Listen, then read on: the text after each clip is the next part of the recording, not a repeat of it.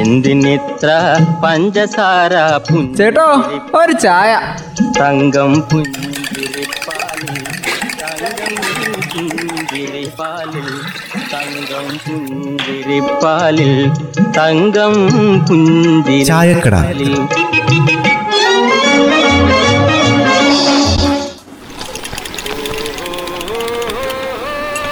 പുഞ്ചിരിപ്പാലിൽ എവിടെ നോക്കിയാലും ഈ മാലിന്യം തന്നെ.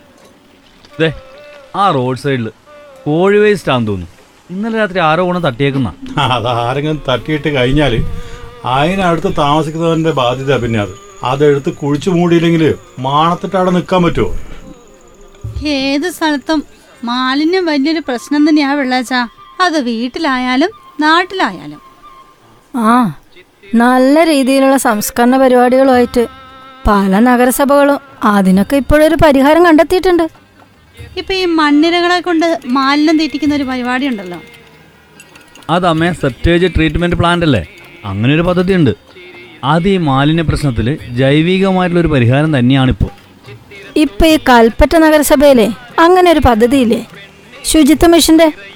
അതൊരു നല്ല പദ്ധതി എന്നാ കേൾക്കുന്നത് നമ്മുടെ വെള്ളാരംകുന്നിലെ അവിടെയല്ലേ ഈ പ്ലാന്റ് ഉള്ളത്? അത് തുടങ്ങിയിട്ടിപ്പം നാല് വർഷമെങ്കിലും ആയി കാണും അല്ലേ? ആ അതമ്മേ. അതൊരു അഭിമാന പദ്ധതിയാണ്. ഇത്തിരി പോന്ന ഈ മണ്ണിരകൾ മാലിന്യത്തെ വിഘടിച്ച് തിന്ന് വളാക്കി മാറ്റുമല്ലേ അതല്ലേ അവിടുത്തെ പരിപാടി? എന്താണെന്നറിയപ്പോ നന്നായിട്ട് വിജയിച്ചു എന്നാ പറയുന്നത്.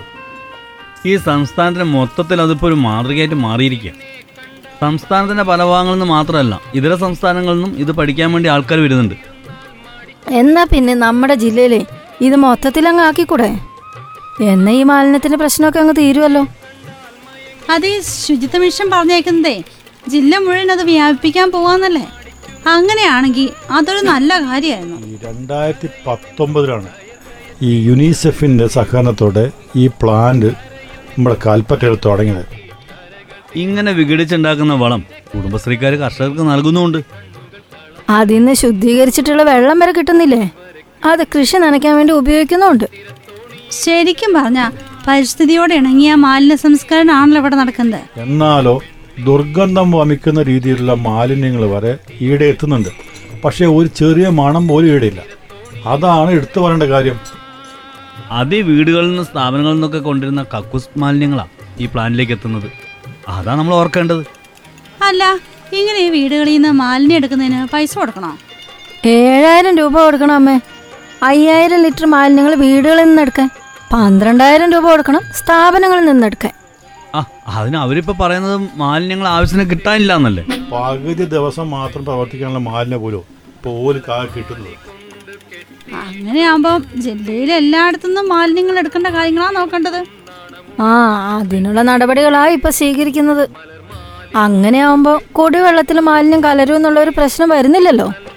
എന്തായാലും മറ്റുള്ളവർക്ക് മാതൃകയാക്കാൻ പറ്റുന്ന ഒരു പദ്ധതി അതും വിജയിപ്പിച്ച് മറ്റുള്ളവരെ കാണിച്ചു കൊടുത്ത ഒരു പദ്ധതി. ജില്ലയിൽ മൊത്തം വ്യാപിപ്പിച്ച് എല്ലാവർക്കും ഗുണകരമാവുന്ന നിലയിൽ അത് പ്രവർത്തിപ്പിക്കുന്നതാണ് നല്ലത്. എന്തിനിത്ര പഞ്ചസാര ചേട്ടോ ഒരു ചായ. തങ്കം പുഞ്ചിരിപ്പാലിൽ തങ്കം പുഞ്ചിരിപ്പാലിൽ തങ്കം പുഞ്ചിരിപ്പാലിൽ